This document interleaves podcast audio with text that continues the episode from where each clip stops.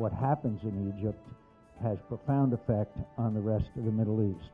And that's why I think this discussion is so important. After the Arab Spring protests broke out in Tunisia and Libya, protesters in Tahrir Square began calling for the ouster of longtime strongman Hosni Mubarak. After initially seeing Mubarak as part of the solution to Egypt's future, the United States eventually joined calls for Mubarak's ouster. Mubarak was arrested, and as you know, the Constitution revised and democratic processes were set in motion.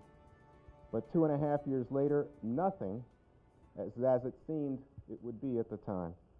Under a democratically elected President Morsi, the Muslim Brotherhood pursued an Islamic agen- Islamist agenda and governed in an increasingly undemocratic fashion.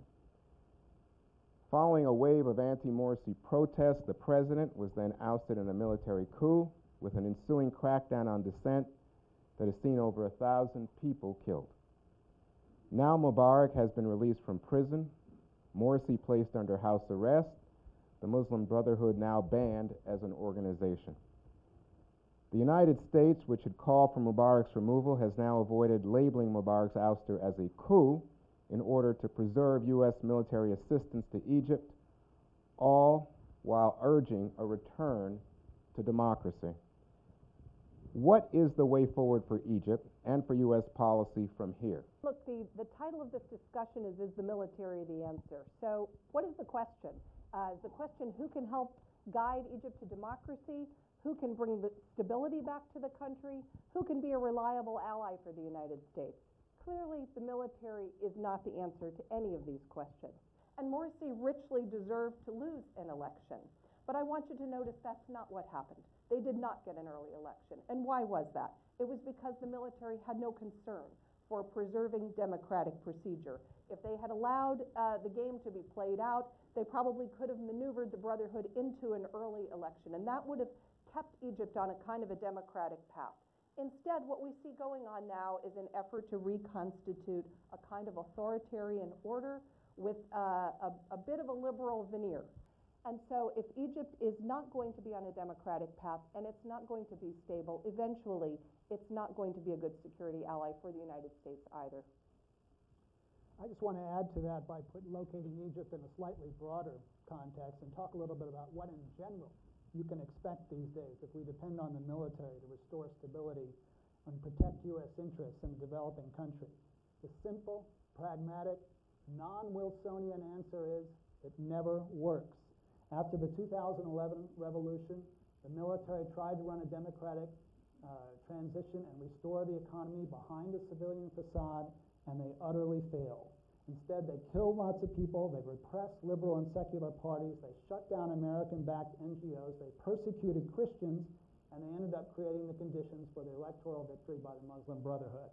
Mubarak did rule Egypt for an awful long time. He wasn't a great ruler, but he didn't turn to a vitriolic nationalism that exported wars ab- abroad. He kept the peace. Uh, he was a reasonably responsible player in terms of terror and other things. Jordan has been a reasonably responsible regime. We actually, I think, spent a lot of time trying to prop it up. It's basically a military, militarily backed regime. The king is backed by the military and uses it in, in key moments. So I don't think it's so clear that you can't have a military regime that participates to some degree in democratization. The military are in charge.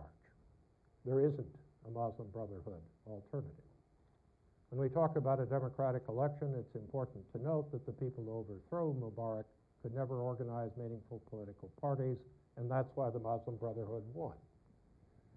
It did not have a constitution that was based on a broad effort. It did not work with the judicial system. It was not the military that attempted to reform the economy. It was the Muslim Brotherhood. And they failed. The choice is a neo fascist regime led by somebody like General al Sisi, who's starting to portray himself as a new Nasser, who's going to strike nationalist poses, rally the people behind him. That's a very dangerous kind of regime we could get there, something that looked more like the Assad regime than the Mubarak regime.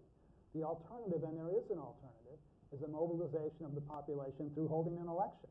Let, us, let, let civilians run an election, have a civilian government that has authority over the military. So there is an alternative. Uh, Tony, the, the Egypt you described, which sort of has no, no real political forces or anything in it, is not the Egypt that I know. I actually agree with Jackson. It's a much more mobilized society. One of the reasons that, you know, we have, I think there's a sort of forgetting what happened during the 18 months of military rule after Mubarak, when the military worked very closely with the Brotherhood and helped to construct conditions, including the way the Constitution was written and so forth, that, that very much favored the Brotherhood coming to power. So uh, we have to remember how, how unwise the military has been about its political decisions here. And, uh, and we have to kind of resist this binary choice that the United States has to either support the military or support the Brotherhood. You can't put Humpty Dumpty together again simply by wishing for democracy.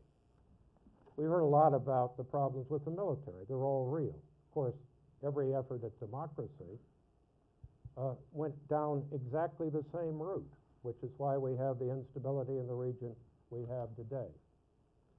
The economy is something absolutely critical to the ordinary Egyptian. It can't be solved by somehow calling for democracy. One way or another, you have to live with the military. Michele, uh, what we've heard from Bill and from Tony is the suggestion that somehow the Muslim Brotherhood, as they organized themselves, were able to win an election, but they were not able to govern. And there is no alternative to that military. How do you respond to Bill and to Tony? Uh, well, first of all, I think that um, uh, this idea that, that Egypt is nothing but a military and a brotherhood, again, I, I think this is I think this is totally incorrect, and I don't think it's a fantasy to say that there's more to Egypt than a military and a Muslim brotherhood. Jackson, you were making the point uh, in response to Bill and to Tony that, in fact, the United States, absent its military, its economic aid, would retain influence uh, because of economic interest and because there are vital interests to Egypt at stake here. Do you really believe that if we withdrew all military aid, that the United States would have, would continue to have influence over developments in Egypt? I'm, I don't think it's a matter of withdrawing all military aid as we slam the door and walk away. It's a matter of suspending aid and setting out a very clear set of conditions of what it takes to then have it restored. And then I think if you did that, what you would see happen is what we've seen happen many times in the past is the regime doing everything in its power to get the aid back and meet our conditions. Well, let's But stop there didn't. for a second. Michele, just respond directly to what Tony is saying now about the failure of the Brotherhood and the need for the military. Well, uh, first of all, on the economic point, uh, look, uh, Egypt's been, you know, in, in an economic downturn since the, the 2011 uprising happened, and neither the military, when they were in power, nor the Brotherhood uh, took any significant economic reforms, and the current government that's in there isn't doing it either. Okay? They're all afraid, and they have political paralysis, and therefore they're not taking the right steps on the economy. And that, you know, it's understandable in a post-revolutionary kind of situation. This is actually a useful answer because I think Michele has made the case, I mean, would now have to make the case based on your answer, that different policies would lead to greater stability than simply sort of a hands-off attitude of leaving the military alone for now, which is basically, I think, what I at least am for, and I think Tony. Um, so that's an empirical, I mean, it's a judgment call. It's an empirical question. It's just not, I, but I wouldn't say, I mean, just on the, on the surface, and I probably know less about the details of each than anyone else there, if you ask like the tourism industry or the people who might invest capital there, I don't think they're going to say, now they may be wrong, but I don't think they're going to say, yes, a more aggressive stance against the military is what we need to feel like we'll have the stability in six or 12 months to go in with investments. Quick 50 question, Michele. So you don't believe that the military will sponsor elections, will allow elections? No, I think they will. I think they will allow elections, and I think they do want to push a constitution through. I think they will try to be even more exclusive of other viewpoints than the Brotherhood was. They've got a 50-member constitutional committee with one Islamist in it. Uh, and um, they are, you know, crushing the Muslim Brotherhood to the point that if it's able to participate elect- in elections at all, it will be in an extremely disadvantaged position. And I think what we need to do in Egypt is to try what we haven't tried, which is to actually use our leverage, the very substantial leverage that the United States have. And the way to do that is to once and for all do what we said we were going to do and suspend aid. not walk away, not refuse to engage, but suspend aid along with a clear set of conditions for what will take to get the aid back. And those conditions will not be things that we make up. They will be calling on the Egyptian military to do what they say they're going to do, but to really do it, to have a real democratic election with participation by all sides, to have a uh, civilian control of the military, and to move towards a genuine democracy. I would say more broadly that popular uprisings, turmoil, an Arab Spring or an Arab Winter, whichever one wants to say, happen in the context of, of a retreating and weak and uncertain U.S. that is pulling out of the region. Why has Iraq turned out the way it has? I mean, what the most single, um, biggest mistake of several, I'd say, that the Obama administration made of not leaving forces there and therefore frittering away our hard-won gains. And now we're getting out of Afghanistan, and of course we were thorough retreat throughout the region after the Syria debacle. Um, that is not going to be a popular uprising that turns out well. I mean, it may turn out the way Jackson fears. It may turn out the way uh, those who were friendly to the military fear on the other side. U.S., I mean, it's not, it's not an accident that the democratic transitions that turned out well tended to happen in times of U.S., when the U.S. was getting stronger in the world, was forward-leading, uh, had confidence in its own foreign policy, was rallying to its allies, and we could then help with democratic transitions in Asia and South Korea, in Eastern Europe for that matter. Uh, in the 90s, under Clinton, once we regained our, after the first couple of years of the Clinton administration, when, when he regained his composure and we intervened in the Balkans, and then we were actually forward-leading with the transitions in Europe. Um, I, so I, I, there's a lot we can do, particularly in Egypt, but I honestly believe if people, if, if the region thinks we are weak in a retreat, the odds of a decent outcome go way, way down. Here we may be finding some common ground between the two teams because uh, I, I, agree that um, the United States should be offering, yes, uh, suspending its aid, uh, continuing what is now a, a, virtual or partial suspension of aid, and establishing conditions under which we would like to continue it, but also just creating for Egypt a clearer and more appealing alternative. Um, Egypt here, you know, should be should see that it faces two different paths. If it follows a democratic path, if it respects the human rights of its citizens, if it takes the right steps to restore stability and get the economy going again, then uh, it can be a continued security partner of the United States, trade partner of Europe. I agree with Tony that we should we should have and we should now work much more closely with our European allies uh, and with the IMF and others to, to create an appealing package of assistance, trade facilitation, and things like that for Egypt if it goes uh, along the right path.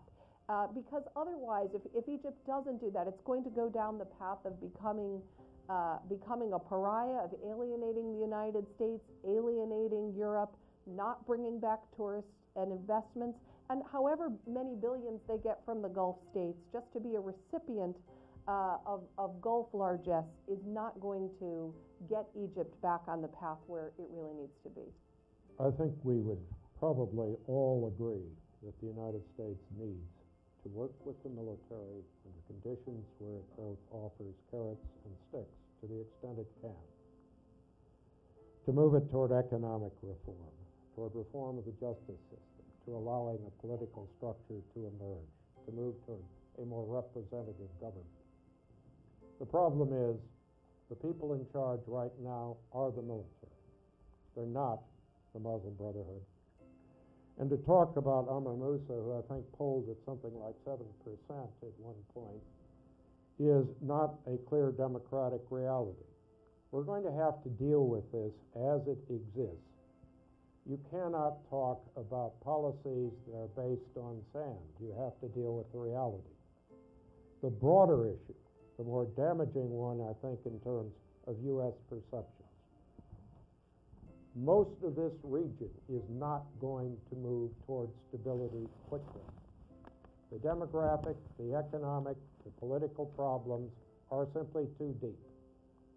It is going to take a lot of time and a lot of American patience. It means working country by country. And here, I think, frankly, the Secretary of Defense, the Secretary of State, the Obama government, and I say this as a former security assistant to John McCain, did in many ways what it should have done, and the country team did what it should have done. It used the leverage it had. Where I fundamentally disagree with Jackson and perhaps to some extent with Michele is the idea we have that much leverage, either in Egypt or most of the region. We are going to need a lot of patience, a lot of strong country teams, the use of aid constructively, not in terms of black and white binary issues. We don't have that kind of force or capability.